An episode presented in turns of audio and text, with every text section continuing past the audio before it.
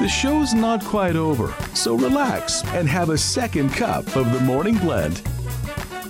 Well, here during the, the show, we all have our smartphones out for various things. We're grabbing temperature, we're looking up the ages of actors and various icons. That was the discussion today. We all have it on our phone. You can search for all kinds of things and then add the words near me and then you can find it right in the area.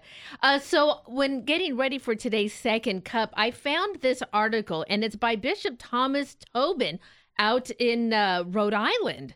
Right. And and he came up with an idea. He said he went to his smartphone and just did a quick glance and real quickly in the first couple of minutes he found 18 ways your phone has ruined your life. 17 memes for anyone who dislikes children.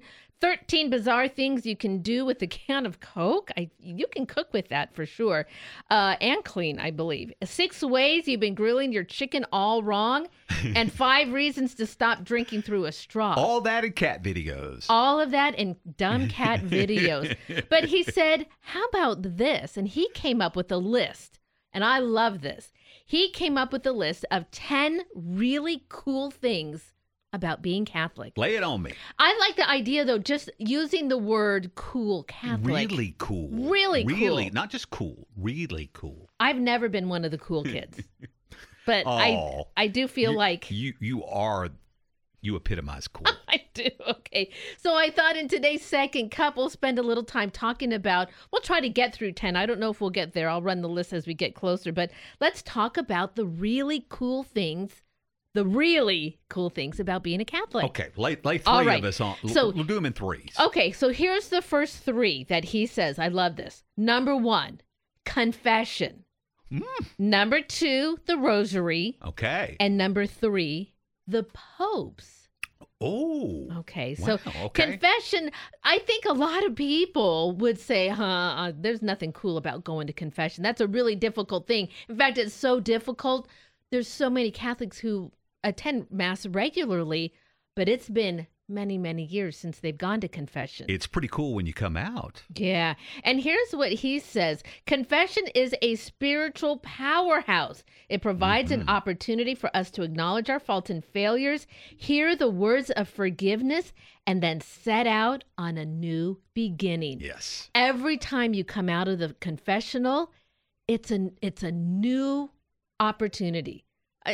Just in thinking about that, why wouldn't you want to go every month? Oh yeah, it's an incredibly powerful uh, sacrament of healing. You know, you're you're healing that bond between you and God, and it's it's it helps you to to really reconnect, and it it helps to just energize your prayer life again, and it really helps you to get your foot back into the door to the rest of the sacramental life of the church. I think that's perfect. It helps you again. Helps you get your foot back in. And Yeah. again. Yeah. and, And again, again, yeah. I, it, it- there is no limit on that, which is No. beautiful. Yeah. And you got the popes and the rosary. So There's your rosary on Okay, your so hand there's there. three. So what are the there's next three. three? Well, before we get to the next three, we did kind of come up with some ideas of our own. This was not in the top three, but Patrick, you said right away. yeah, number one for me, the Eucharist. The right off the Eucharist. top. Yeah, yeah. And when you had talked about that, I had relayed the story about, uh, and I, I don't know what priest said it or where I was when I heard it, but he said that at the moment of the elevation is when heaven and earth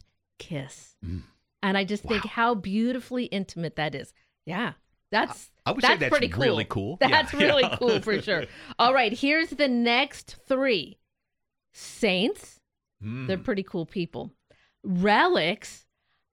I, I have I like out relics, but sometimes I'm like, Yeah, I, Huh. I get it. I get it. Yeah. and processions. Oh, Processions. So here's what he says about this that. must be that little tent. Catholics love a parade. Who doesn't? Everybody loves a parade, right? I used to go to parades a lot when I was younger. Uh, I think, that, of course, the biggest one I've ever been to, the Rose Parade in uh, Pasadena. They don't get much bigger than that. One time only, I went to that one, and I was a little girl. Uh, my mom and dad took it. I I remember that it was really cold.